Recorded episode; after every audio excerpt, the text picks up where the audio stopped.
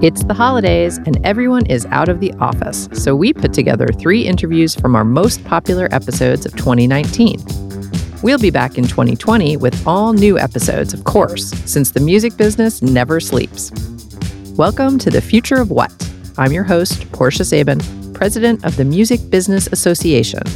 Support for the Future of What comes from Merchtable. With over 15 years of experience in merchandising, screen printing, tour support, and online fulfillment, Merchtable partners with artists and labels looking to jumpstart their business. Visit merchtable.com to learn more and open a store today. On today's episode, we recap some of your favorite interviews of 2019. It's all coming up on the future of what.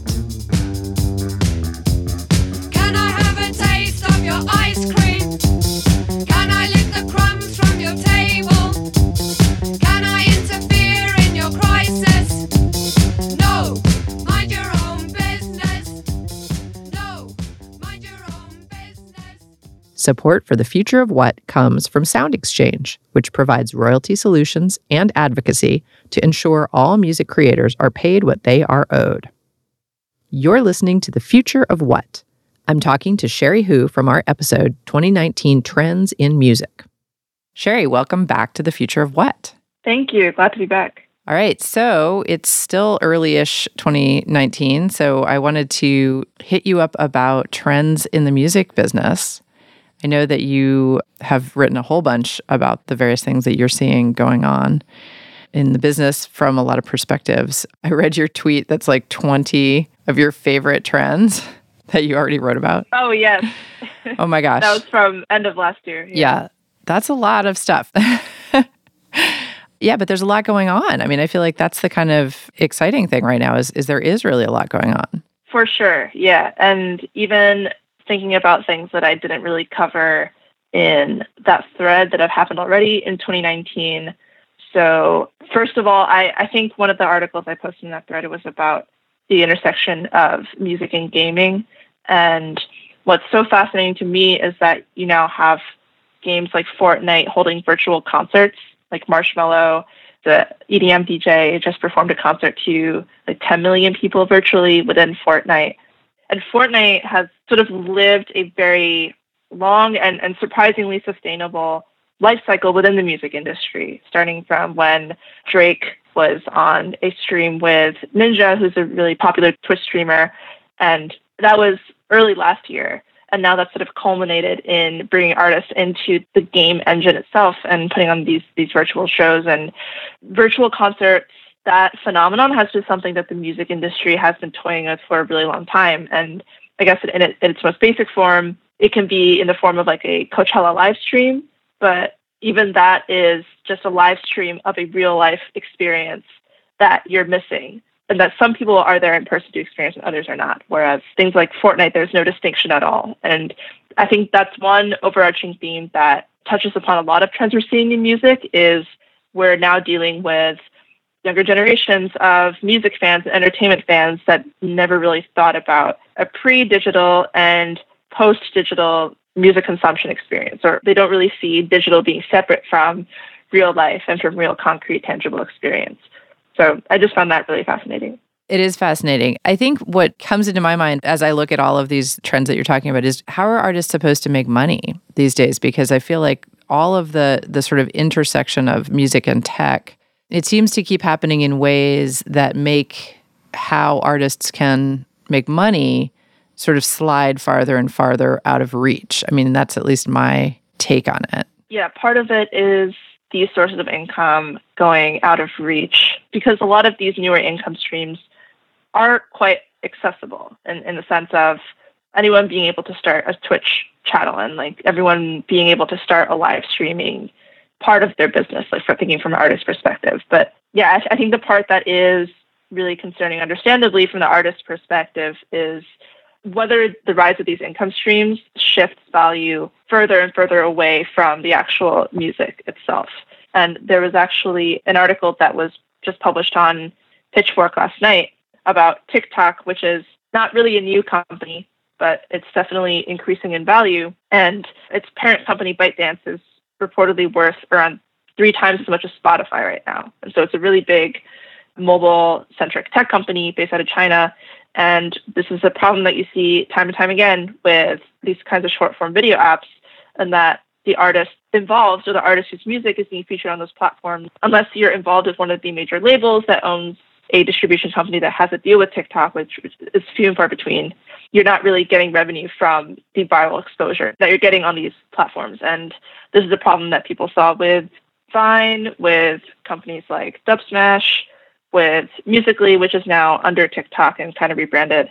But yeah, I, I think it's kind of an old problem that will definitely take on new forms this year in terms of one, artists feel an increasing amount of pressure to direct their attention away from their music and more towards branding and marketing and not really monetizing the record in and of itself. And then even as they do that, the way that these companies are structured, they're not really delivering that value back to those artists anyway. So yeah, th- th- there definitely is a conflict there. Right. I mean, I think TikTok's a great example because, you know, I'm not involved in a license and yet when I search for my artists on TikTok, there's just tons of stuff that's been posted and tons of the music is being used.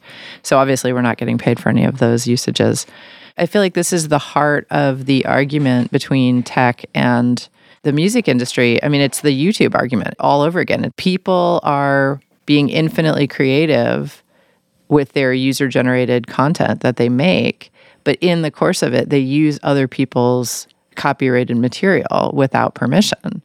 And so I feel like there's this constant push and pull between, you know, what are we going to do? Because the people who argue, who, I mean, obviously are funded by Google largely, a lot of the time, and some people are, you know, genuinely theoretically believe this, you know that we don't want to diminish other people's creative abilities but it's like you have to to some extent pay for the content of the first person's artistic you know what I mean? It's like no one's going to make music if they can't make money from making music. And if you make music and then it just gets used by other people to create content that you can't profit from, that's a real problem. Yeah, there is definitely a legal issue. So it's it's technological, it's legal. It definitely is political and social just in terms of the incentives that these various companies that have so much power in the music industry have or, or don't have to bring these changes forward. But just thinking about how the Music Modernization Act, which is one of the biggest milestones for the industry of the last year, it took so long for that to be passed, even though streaming services had already been around and had already really transformed the industry for over a decade up until that point. And so, yeah, I, I think a lot of these can be boiled down to legal challenges, like what counts as fair use. There are some concrete parameters around that, but it's still a very open debate. Like, you know, like is a 15 second snippet on TikTok fair use? Some people would argue that it's not and would demand their money. And also thinking about one of the biggest trends that wasn't really a trend last year was blockchain, which has been around in the music industry for in terms of people trying to build companies around it for for several years now. That that's where a lot of people see something like blockchain coming in and really providing value and being able to recognize content and then transact on these much smaller snippets of content at much larger scale in a much more transparent manner. And I think that's why, even though there haven't really been any concrete implementations of that technology, that's why that technology is also still appealing. I don't want to go down the blockchain rabbit hole because it's it's a big one. Mm-hmm. But my understanding of how blockchain works is that actually, I, I've always been real skeptical about blockchain for the simple reason that you know I run a record label, and part of my job is to send emails to people who've been on the label and you know are currently on the label. That's easy. People who have you know were on the label 27 years ago well, that starts to get harder because people do things like forget to update their email address with you or forget to update their mailing address. Mm-hmm. And it, to me, blockchain, it's like data is only as good as the people who are supposed to be updating it. So mm-hmm. it's like, yeah, that's great. If everyone really is on top of updating their their information, then yeah, that's a system that could work. But I've seen firsthand how hard it is. I mean, I forget to do it myself, you know, mm-hmm. move and, and forget to tell somebody and then, you know, find out six months later, if someone's like, oh my God, I've been trying to get a hold of you all this time. So, you know, it's just, I feel like it's funny that it's such a big technology focused thing when in fact it really relies more almost than anything else on human input. And I feel like the the potential for human error is so great that it's funny to me. Exactly. I have trouble yeah. imagining it really working that well. Yeah, yeah, and I, you're definitely not alone in that at all. And it's quite amusing to me that I'm hearing the phrase more and more blockchain inspired rather than just being a blockchain company. Right. I think that yeah, the first time that I talked to STEM, the distribution company, they were using the term blockchain inspired. And I've also talked to a couple other startups who wanted to do something around blockchain, but then quickly pivoted away from that, but we're really inspired by I, I think people are inspired by the conversations that have come about as a result of this. Like like people in trying to imagine what a blockchain music company would be like, speaking now more openly about these problems. Yeah. Whereas I feel like previously it wasn't the case, right? And then, yeah, I think I think a really smart and healthy response to this is saying, yeah, blockchain is not a solution for all of the industry's problems, but there, and there are other ways that we can solve these issues that we've been having for a really long time in ways that don't cost as much or don't require as much development. Yeah. So let's touch briefly on one of the big stories from last year that seems to me to also be like a, a theme throughout the music business right now, which is the hire by Spotify of Dawn Ostroff from Condé Nast. Mm. To me, that sent a real signal to the industry. You know, Spotify, which calls itself very publicly a music company, hiring someone not from the music center to run the company. You talk a whole bunch about sort of the intersection of media and music these days. So, do you want to just touch on that a little? Definitely, yeah. And thinking about recent news, I think we see one of the biggest examples of why it's no longer a music company in the fact that it just acquired one of the world's biggest or most valuable podcast production companies, Gimlet Media, and right. one of the biggest podcast distribution and hosting companies, Anchor. And now that's all housed under the same company of Spotify, which talking with labels and with artists about how they understand the platform and how they're navigating it. They definitely still think of Spotify as a music company, or they're thinking about playlist placement and they're thinking about Discover Weekly. Whereas now that there's so much more content now on Spotify that just does not touch that world at all. And, and I think this will be a challenge that will be amazing if they want to pull it off of how to integrate the podcasting and audio world with the music world. Like from from a discovery perspective, I think that's that really hasn't been solved yet in terms of how people discover and recommend podcasts effectively. I know Spotify and Pandora are are both working on that. Then also like what happens when both podcasts and songs and tracks from artists, what happens when both of those appear in the same playlist and they're algorithmically recommended? I think that that completely changes the way that artists and labels need to think about their strategy on platforms like Spotify. And I think the the fact that Spotify is expanding beyond just music, so there are definitely financial incentives from Spotify's part, just because they have not really made a profit, with with the exception of this most recent quarter, Q4 2018. They never really made a profit off of just music alone. And so there definitely is an incentive to diversify, especially now that they're a public company. But then from the artist and label side, I think it is also a healthy conversation and healthy realization that maybe it's not the best idea to put all our eggs into Spotify's basket, which I feel like a lot of independent artists are pressured to do, just given the sheer scale of Spotify and the fact that there is a pretty like you know well laid out regimented system for like you have to get this many streams to appear on on these kinds of playlists and all that. But yeah, so I think that'll be one of the most interesting threads to follow in 2019, I think, is seeing to what extent Spotify can pivot out of a really solid and robust brand up to this point as a music company because it's tried to do that with video content over the last couple of years and has kind of failed with that. Basically, all of its original video series have been shut down. So, whether it can do that, and then two, what it means for artists and labels who traditionally saw Spotify and saw paid streaming at large as their saving grace. A lot of people over the last year or two, I've heard express the fear that labels were going to treat like companies like Spotify as the new CD. And, and what they're meaning by that is saying that they're going to put all their eggs into, yeah, like the paid streaming subscription basket.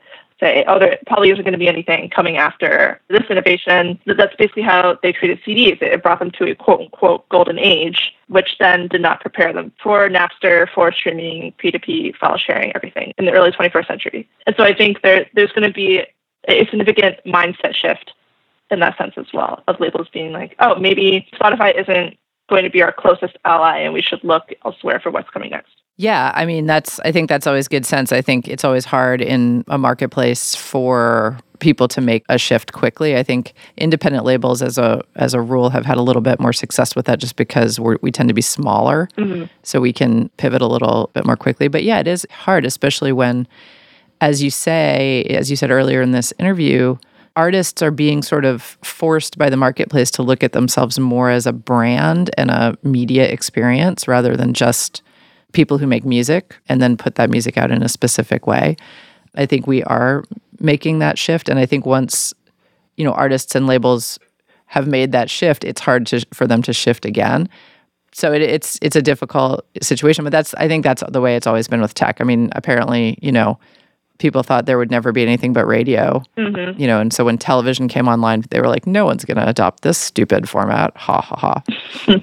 I mean, that's the story. So, do you have anything that you would like to just sort of wrap up? Like, what's the most interesting trend you think for the music business moving forward in 2019?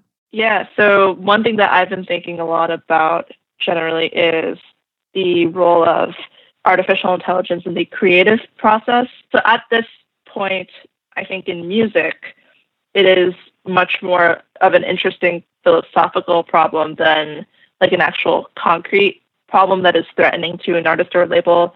But if you look beyond music, I'm personally a little bit terrified just by the rise of deepfakes and, and by the ability of of a third party to create a really convincing avatar from scratch of like a real public figure and to convince people that that is really, you know, that, that is really Barack Obama speaking or that is really Donald Trump speaking. The, the fact that this technology is already out there, I think, can have significant ramifications for the music industry as well, just with regards to rights.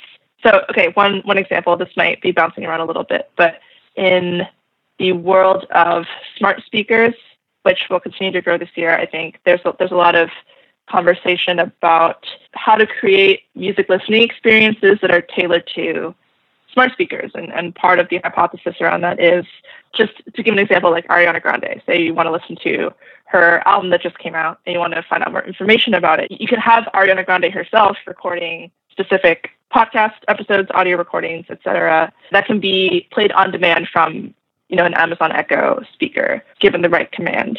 But there also is technology out there that technically can allow anyone to upload a recording of Ariana Grande speaking and then type whatever they want into like a, a, text box and then have Ariana Grande's voice say any of those words. Mm. And the, the, technology is still in its early stages. It's definitely not perfect, but it's it's closer than I think a lot of people realize. So speaking of the law not being prepared to deal with technological advancements, I feel like as of yet there, there really is nothing that equips us with tools to deal with this kind of infringement on, on people's public image or just like copying, yeah, like copying people's image and people's voices outright. So yeah, that, that's something that, that I've been following, which requires definitely looking outside of the music industry and looking at what's happening in the political world on a global level. But yeah. Wow. Well, that's a really scary note to end on, but we're out of time. So, Cherie Hu, Thank you so much for being with us again on The Future of What. Thank you. Glad to be here.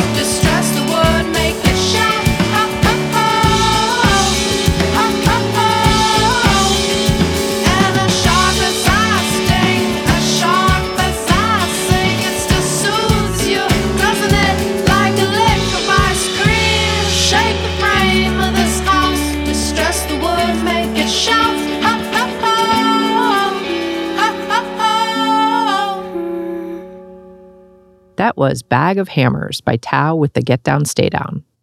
If you're enjoying this program, please subscribe to our show on your favorite podcast platform and leave us a review. Follow us on Twitter and Instagram and subscribe to our newsletter to find out what's coming up next. You're listening to The Future of What? I'm talking to Charles Caldas from our episode Merlin Works Magic for Indies. Charles, welcome to The Future of What? Thank you, Portia. Fantastic to be here. So, we are talking about Merlin today and the results of the 2019 report, which was extremely exciting. You guys paid out your first billion dollars to independent labels in the first nine years of your existence, and then the second billion in just the last 18 months, which is quite an accomplishment. We're, we're very excited about that. But let's get started by just doing a brief overview of what function Merlin performs for the industry and for the independents. Yeah, of course. And I laugh not because I think $2 billion is funny. It's just so far beyond what we ever imagined. Hearing it out loud still sounds very strange. Absolutely. Merlin was created by the global independent sector to really help them navigate what was, you know, 12 years ago, a very uncertain landscape in terms of the evolution of digital music. You know, 12 years ago, we were just seeing the emergence of YouTube and the very first streaming models independent labels around the world were feeling that the digital marketplace, being global as it was, was particularly challenging for them because you know historically independents have been regional. You know, independent labels tend to be based around a scene in a particular city or in a country at the most, and dealing from that local position with a global marketplace. I think for a lot of independents felt like a very difficult and challenging path and also one that risked having the music that they produced being valued lower than what the music from the major labels, who are inherently global organizations, were attracting in the marketplace. So, really, over the last 12 years, we've helped independents from an increasing number of markets around the world navigate this world of change in a number of ways. In, in the early days, by protecting their rights in copyright infringement cases. You know, we successfully took uh, copyright infringement actions against companies like Last.fm, LimeWire, Grooveshark, and you know, returned significant amounts of money back to our members by you know pursuing those infringement actions.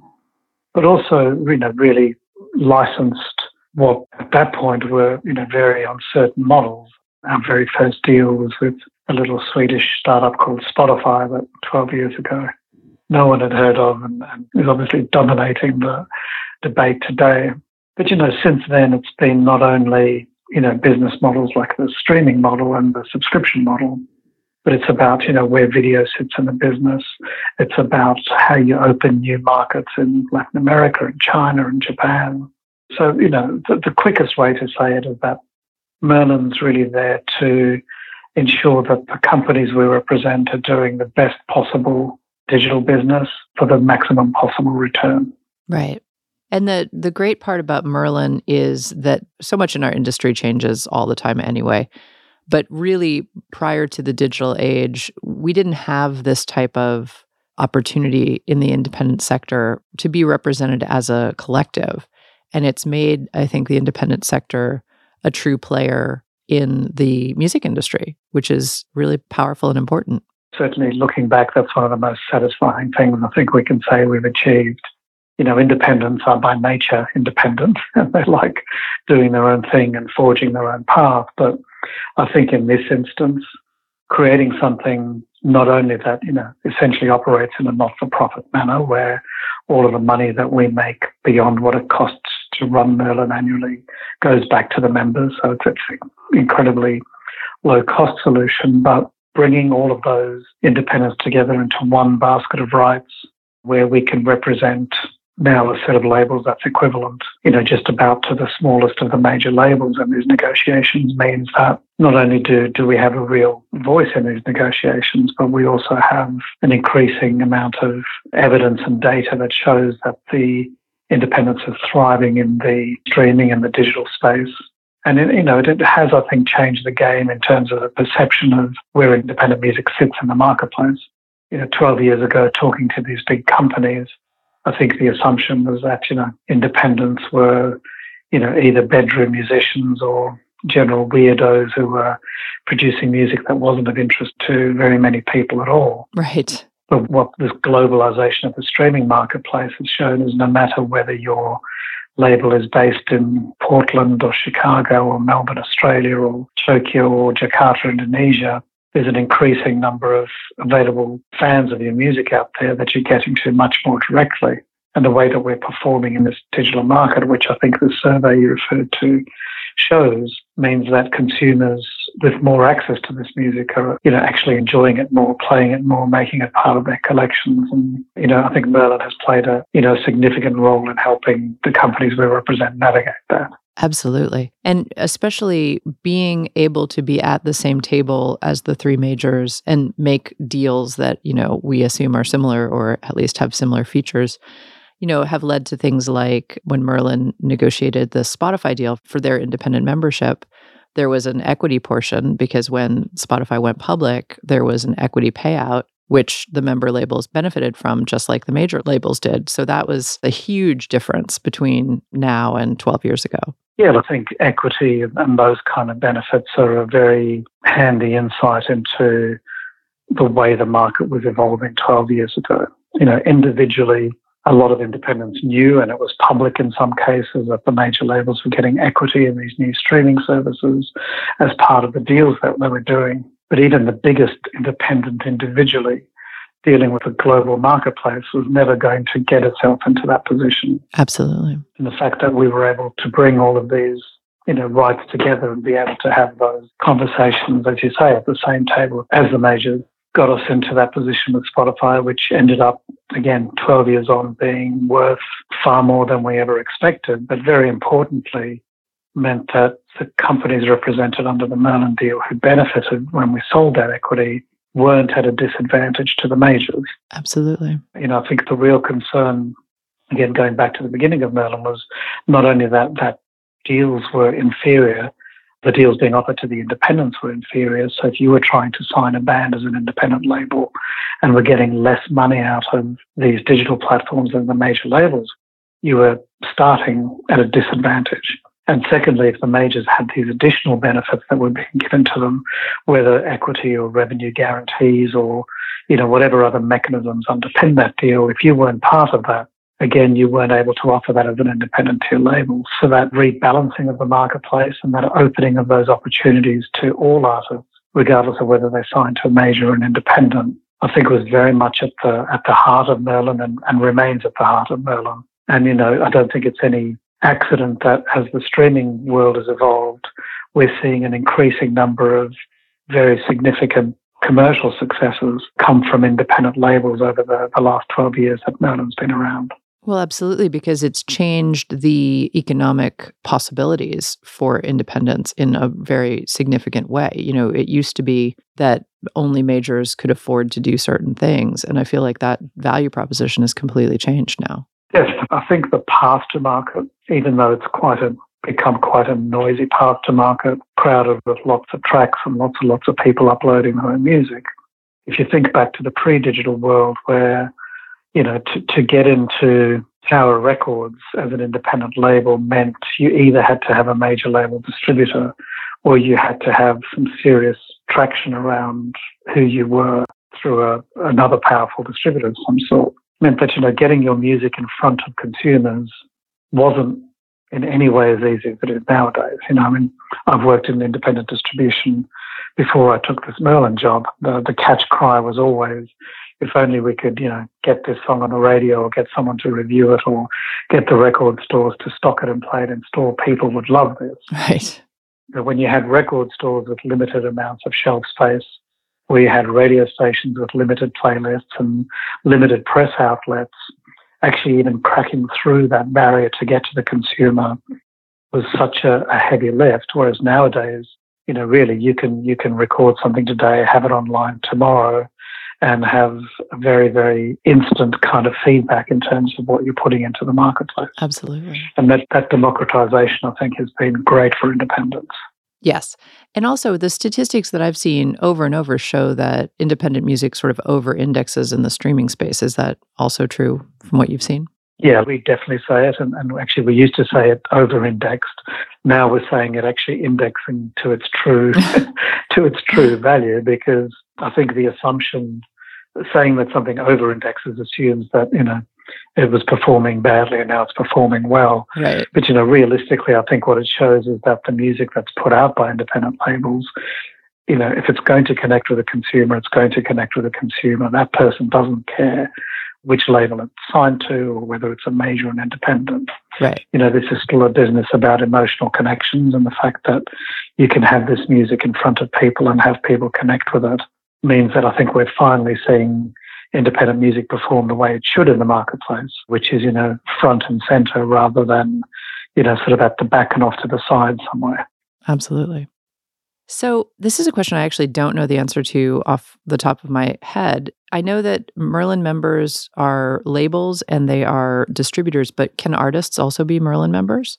The only limit to being a Merlin member and being able to participate in the deals is you have to control your own copyrights, but you also have to be able to deliver those copyrights into the marketplace, which is why we predominantly represent labels and distributors because they've either built or they've bought that infrastructure that you know digitizes your music delivers it onto the platforms tracks the reporting back you know it's not quite as easy as just giving us the music in the way that you would to a distributor you know merlin is not a distributor we don't touch people's content we're not adding another layer to it having said that we've got an increasing number of members of Merlin, which are artist run labels. Mm, yes. And, you know, and some of those have been around for a while, like Gillian Welch's Acony label. And there's newer ones like Dim Mak, which is the label of Steve Aoki, the DJ, who's built a, you know, an increasingly exciting label off the back of his own music. So I think what I'd say to that is the nature of what we would consider historically an independent is changing. And, you know, the way the market's evolved has opened the door for a lot more different kinds of companies to participate in the market. And I think that's equally exciting just in terms of the evolution of, of, of, how music's created and distributed. Oh, absolutely. And I say that all the time on this show that it's not that artists need a label, but they need people in their lives. They need a team that does the same function as a label because a label is actually more important than ever nowadays because of the difficulty in the marketplace of, you know, bringing your music to market. It's not like it used to be. You don't just press a couple CDs and run out with your trunk of your car open yeah. and sell them to people. Yeah. I think a lot of independent labels started that way, you know, selling at shows, selling in their local stores. The market, it is much more technically complicated than that now. But I think, you know, there's so many services available to artists now. You know, I think from where I sit and looking at the Merlin membership and how it's evolved, you know, I definitely think the role that labels or you know people who help you perform those label type functions are incredibly important to the development of an artist. You know you need that guidance that curation that sort of second opinion that that strategy that that those people are great at delivering.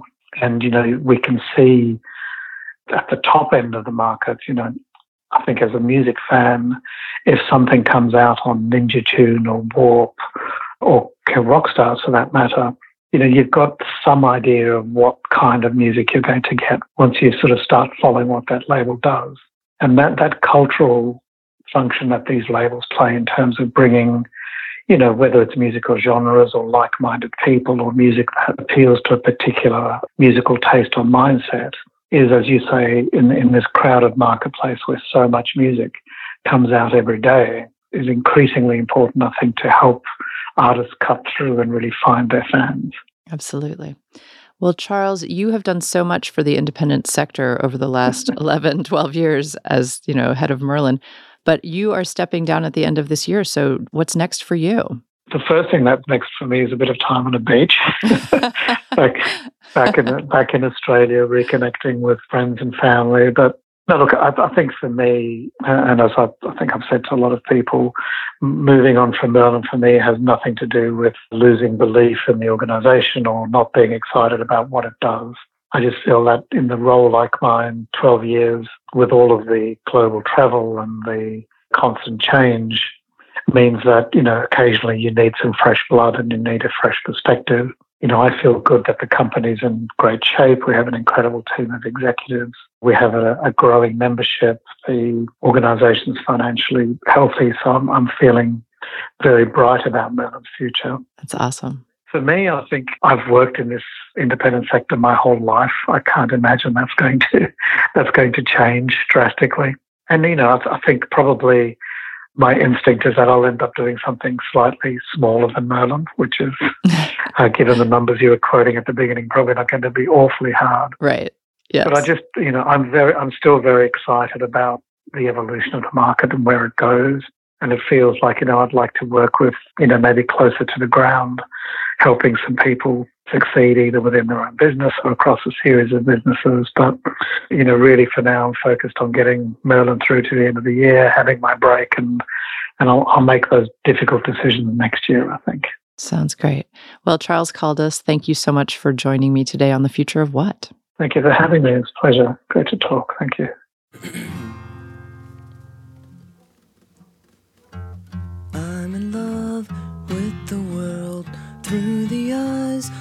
of a girl who's still around the morning after. We broke up a month ago, and I grew up. I didn't know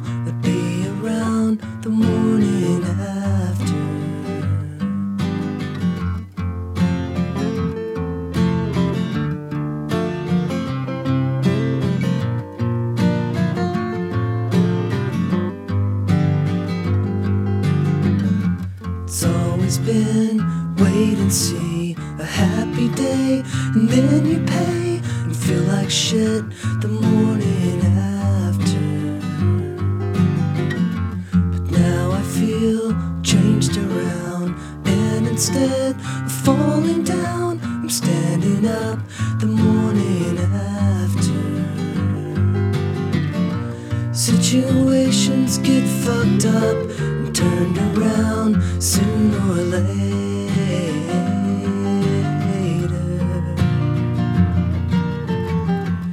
I could be another fool or an exception to the rule. You tell me the morning after. Cricket spin can't come to rest. I'm damaged, bad at best.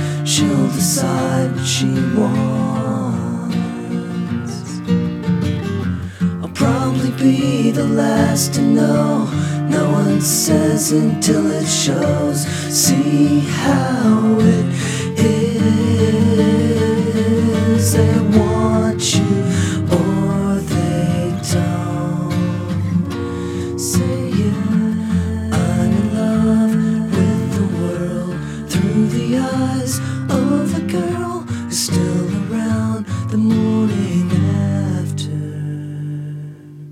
That was Say Yes by Elliott Smith. You're listening to The Future of What? After the show, take a moment to leave us a review wherever you get your podcasts. It helps people find the show, and we love hearing from you. Also, check out our short podcast series about Bratmobile's Pottymouth. It's called Girl Germs, and you can get it wherever you get your podcasts. You're listening to The Future of What? I'm talking to Katie Garcia from our episode Demystifying A&R. Katie, welcome to The Future of What? Thank you so much for having me. Excited to be here. Yay. Okay, so you do A&R for your own record label, which is called Bayonet Records, and you also do A&R for Secretly. Now, Secretly Group has four labels. So do you do A&R for all four of those labels, rather five if you include your own, or do you just do them for which which labels do you do A&R for?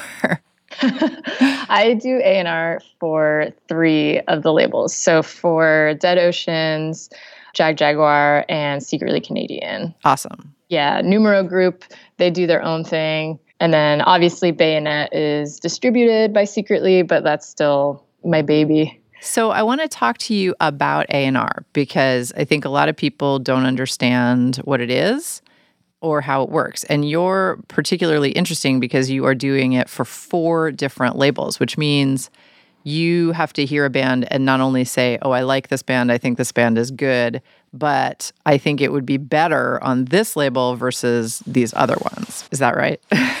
yes. it's an extra layer. It is. And honestly, when I was like first approached about doing A&R at Secretly Group, it was a concern of mine because I was like, how am I going to do this? I have a label of my own. But actually, as time went on, it was so easy. You just kind of have a sense of what works for which label. I think with Bayonet too, like we tend to work with like newer, more developing artists, and with Secretly, they tend to gravitate towards artists that maybe have a little bit more of like a fan base already. And then as far as like determining which you know artist goes on which label within the label group, it's really just a combination of things. It's you know which of the partners has the most passion for the project. Some you know sometimes it comes down to that. Sometimes it comes down to like really mundane stuff like scheduling. Right right. We have november free. Okay we'll do it. Right. So yeah. it's like cool like you know because essentially it's all the same team. All the project managers the marketing team our digital marketing team like everybody works across all three of the labels that release new music. So yeah, and then you know, and then part of it is there is definitely an identity to each label, and it's almost hard to put into words. Like it's just, it's almost like a feeling where we just know we're like this fits. You know. Sure. And I think also it might even be easier to say, you know, when it doesn't fit. Yes, totally. Exactly. Yeah, because that's what we have. I mean, Kill Rock Stars, we had two labels. We had sort of a more experimental punk noise label called 5RC that closed when my husband left the company because that was really his thing. But, you know, I get demos every day. I'm sure you do too. And, you know, you listen to something and your first thought is usually, this doesn't fit. you know? Exactly. Exactly. yeah, totally. So let's talk about doing A&R because I think it's really, you know, I think this is something bands are always fascinated by. They just want to know, like, you know, how do I get signed? And, you know, what are people listening for? So you tell me, like, when you listen to a band, like, what is it that you hear? Or what is it that I'm like searching for when I'm like, that's a winner? Well, I, yeah, I said, like, what is it that you hear, like, when you're like, oh, like, mm-hmm. I want to listen to that again? Ooh, let's see. Really strong songwriting, something that's interesting and unique. You know, I feel like even if an artist is mining an older genre for inspiration, like that's fine as long as they make it their own and as long as they're, you know, really strong songwriting in there, then I think that's, you know, kind of what makes it special and makes it stand out to me. Obviously, it's always a plus when the person has like an incredible voice and they're super skilled musicians and you know like seem really on top of it and answer emails. But i kind of feel like all of you know I, I, think the first thing first and foremost is like really strong songwriting. And yeah i feel like that's kind of what i look for. Yeah. A really like unique voice. Right. Yeah i know these are hard questions because this is like it's hard to answer these questions in a way that doesn't sound like so trite like everybody says the exact same thing. Exactly. i totally i totally get that because i have to say the same thing when people ask me that question like what are you looking for when you hear a band? But i'm trying to find a way to articulate it that other people can understand because there is a big difference. I mean, this is a multi layered thing. It's like you can hear a song that you think is terrific, but that's one song. Like what I tend to do is like if I hear a song and I really like the song, I go listen to another song by the same band. Oh, 100%. Yeah, I want to know like because everybody can probably write one really good song.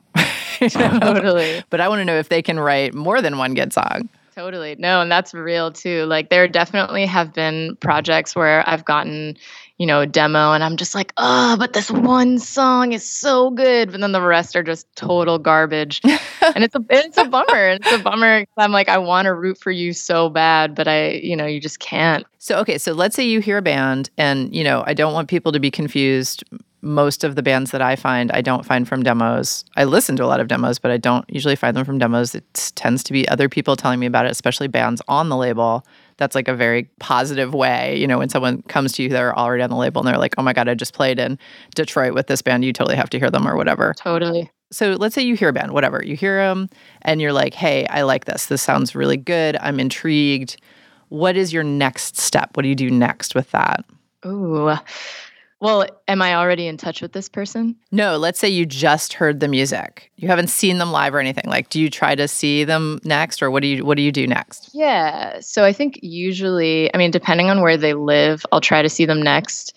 If they don't live in the same city, the first thing I'll do is probably just reach out to them via email and see what their upcoming shows are like. If they're playing in New York, which is where I live, or let's say they're playing at South by Southwest, like I'm going to South by in March, you know, and so that's like a good place to see a lot of artists that don't necessarily live in New York. And yeah, and and ask them to hear, you know, more new demos. Yeah, I, I think that's usually the next step. And let's say like I'm not able to see them play for a really long time. I'll uh, try to hop on a call with the artist and or you know with their manager if they have a manager and just get a sense of what the story is behind the artist and behind the music. I think that's actually another really important part as far as, you know, working with an artist. I think as labels, like we, we really want to tell the stories, you know, on behalf of our artists and present them in a way that connects with a lot of people. And so that's really important to us. So I, I try to kind of find the story with the artist early on. Right. So, can you give us an example? Like, over the last four years, has there been an artist that really stands out to you in terms of like great music and then also a great story? Yeah. As far as artists that I personally work with, mm-hmm. yeah. I mean, all, all of them. no, no. But yeah, I want to say the second artist I signed to Secretly or to Dead Ocean specifically was Japanese Breakfast. And I think, you know, aside from being like such a strong songwriter, you know the story behind her first record i thought was so compelling and moving and beautiful. It's you know a lot of it was like her grieving the loss of her mom and coping with that and you know her romantic relationship at that time. And you know the fact that she was able to be so open and vulnerable about that i thought was really amazing. Yeah and, and she just does such a great job of letting people like into her world. I feel like she really gives a lot of herself to her fans and there's so many different facets to her personality you know from her interest in video games you know sprung this idea on our end to make a video game for her which we did. And then now she's like composing the score to this awesome like professional video game. So yeah i think artists like that you know are, are really incredible to work with. I, I, definitely feel really lucky to work with her. Yeah no i mean that's always really exciting and i love your little plug for cool merch that you can also make because i feel like that is so much like the funnest part of my job by far is when so fun. when a band has like a particular funny interest or something and then we can make some cool merch to go with it. I love that. That's like i don't know why i like that so much. Same. I love it. It's silly but it's like it's awesome. Okay so I have asked this question of one other person who does A&R in a completely different genre than what you and I do, and it was a really surprising answer. So I'm going to ask you the same question and see what you say.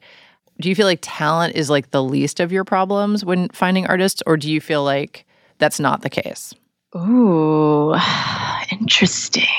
Interesting. That's a hard question to answer. I think there is a lot of talent. I think the challenge right now is sifting through everything. I just feel like there's so much out there. Just sifting through the people who genuinely have talent and, you know, others that don't or others that are still working on their craft like i i think that's a really huge challenge is just like you are just inundated with you know submissions and you know your friends telling you like this band's great and you know like oh you should check out this band or this artist or this singer it's like you have so much thrown at you i think the challenge is just sifting through it and, and finding the gems you know out in the vast ocean of music Right, which is a hard thing to ask people to do. And that's, you know, why the job that you and I both have is a really hard job because you're somehow supposed to figure out like not only is this person a true talent, but they also have the work ethic that's going to make this work for them, this job that they say they want to do. Totally. And I feel like that is a really difficult aspect of this because I don't really know, you know, it's like every person I've ever talked to before they're signed to my label, they're always like, I'm going to work really hard and I'm going to tour 100 million days a year and I'm going to do this and I'm going to do that. And like, I'm really, really into it. And then they either may or may not do that once they're actually signed to the label. And so it's like it's just really hard to know yep. what people are going to be like beforehand. And I think that's been a challenge in very recent years. It's interesting that you've been doing A&R for 4 years because I would say the last 4 years for me have been some of the hardest for me in terms of figuring out of like making that decision. It's like when is this band ready to be on a label? And when does this band really just need to, time to cook a little more? Like let them put out their own record and let them tour a bunch and like sort of get a sense of this job. Yeah, it's so hard to know that too. And like we struggle with that a lot too. And I mean, even with Bayonet, which, like I said, like tends to sign, you know, younger in terms of like not age, but in terms of like the inception of the band, you know, like new bands, like even with that, it's hard to decide like, okay, are they ready to be on a label or or should they keep doing their own thing for a little while and like be a band for a bit on their own? Exactly. Yeah, that's really it's really tough to decide that. Yeah. Have you ever signed a band that hasn't toured before? Ye- kind of. so before doing this, I was the label manager at Captured Tracks for four years. And when I was over there, we signed this artist, Catwalk. Now he goes by his name, but he just had like a string of unfortunate things that happened to him. Like, we were like about to put out his record. His record was like almost done. And then his computer crashed and he lost literally all of the files Oh to his album. Oh no. And, you know, essentially it was like years before we ended up putting out the record. I think it was around the time that I left is when they eventually put it out. At the time, we had put out just like a seven inch of his Uh huh. and it had done pretty well.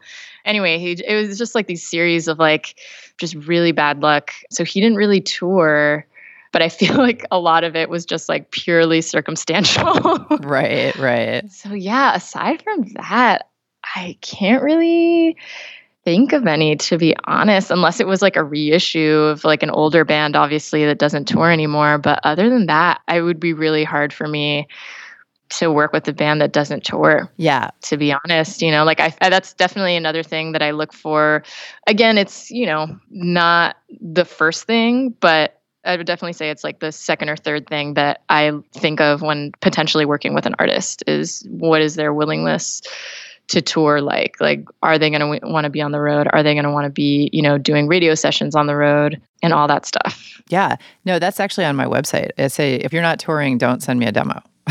Like, I'm just really hardcore about it. fair enough at least you're upfront about it It doesn't work. People still send their demos regardless, but you know, I just feel like it's such an important part i agree because I keep, you know, I keep coming back to like, you know, you know this, I know this. It's like we get up in the morning, we go to these offices and we do this job. Like this is our job. Like this is how we eat. Yep. And I feel like bands don't always understand that this is a job because for them, they're probably doing something else because they're younger and they're trying to, you know, they're trying to get it going, get it get it off the ground. So they don't actually do this full time yet. And everyone, of course, is like, I want to be a rock star, like for sure. So like everybody thinks they want this job. But I'm always like, but you need to find out what this job really is because if it turns out that you hate touring or you can't stand being away from your like significant other or whatever, like, you know, you're not gonna last. This is not a job for you. 100% so true. Yeah, and I really like your perspective of like thinking about it as a job. Like artists don't think about it as a job all the time, but it is. And it's just like a really fun job, you know? Right. But Well, it can be. You know, it can be a really it can fun be. job. It can be. It can also be really grueling. You know, obviously touring is hard. I understand why, you know, artists can be like, oh, like I don't want to go out for that long or whatever. But there's always ways to make it work, you know, with touring. Um, like even now, my husband who plays in that band Beach Fossils, like he will go out, uh, you know, for maybe three weeks at a time and he'll like go out and like do like a three week East Coast tour and then like come back home and then fly out and do like a three week like West Coast, Midwest tour. And you can kind of break it up like that. But I know that obviously not everybody has the luxury of doing that too. Like sometimes just for pure like cost effective reasons when you're, you know, early on in your career as a band, it's easier to just like, you know, get in the van and just go. Yeah, yeah, no, definitely. But I also, you know, it's like I want people to understand that this is a job that if you decide that you like this job, it just gets harder. Like there's just more work. Like there mm-hmm. isn't a point Yeah. at which you're just like, you know, I mean, I'm sure you've seen this a million times. Like people are like, "Oh, I'm signed now. I can like relax." it's like no, like, Nope. no, it is the opposite of that. right, now you now the work starts. Like this was this was point you know this was point zero. Like we're moving up from here, people. exactly. Ay ay ay. Okay, so here you are doing A&R. Is there a team that works with you that also does A&R there or are you kind of like the person who's bringing the bands in and then you discuss it as a team? Yeah, so we actually we have a whole team of people doing A&R. I'm one of oh gosh, I don't I don't even know how many people off the top of my head, but there are the partners of the company do A&R and then we also have Ophir who's on the West Coast in LA. John Coombs, who's here with me in the New York office. And then additionally, we have Adam Nealon, who's in London along with Hannah Overton. And then we have Eric Dynas, who's in Bloomington. So we're kind of all over the place. And then Darius, Chris, Ben, and Phil also. Right. So cool. Yeah. So that's our A and R squad. I love it. Well, that's. I mean, in a way, that's kind of amazing. I we have like eight people at Kill Rock Stars, and I do A and R, but I'm always happy to hear suggestions. You know, totally. I like that because it would be too much if it was just all me. Like that's hard. It's hard to be yeah, on top of everything. And it's good to just like get feedback from other people whose taste that you trust.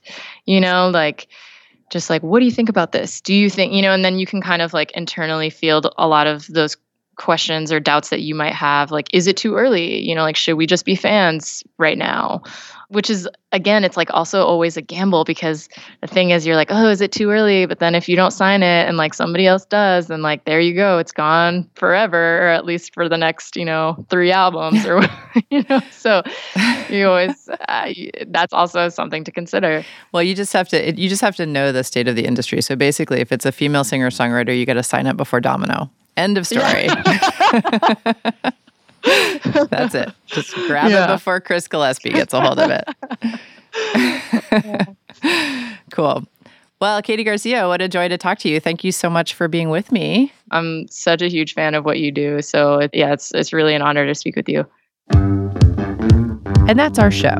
The music we played today was used by permission. You heard Tao with the Get Down, Stay Down, Elliott Smith, and of course, our theme song, Mind Your Own Business by the Delta 5 subscribe to our podcast, and leave us a review. For more info on our shows, check out our website at thefutureofwhatshow.com and sign up for our newsletter. Our program was engineered by Clark Buckner at the Nashville Entrepreneur Center and is produced by Will Watts. I'm Portia Sabin, president of the Music Business Association. See you next week.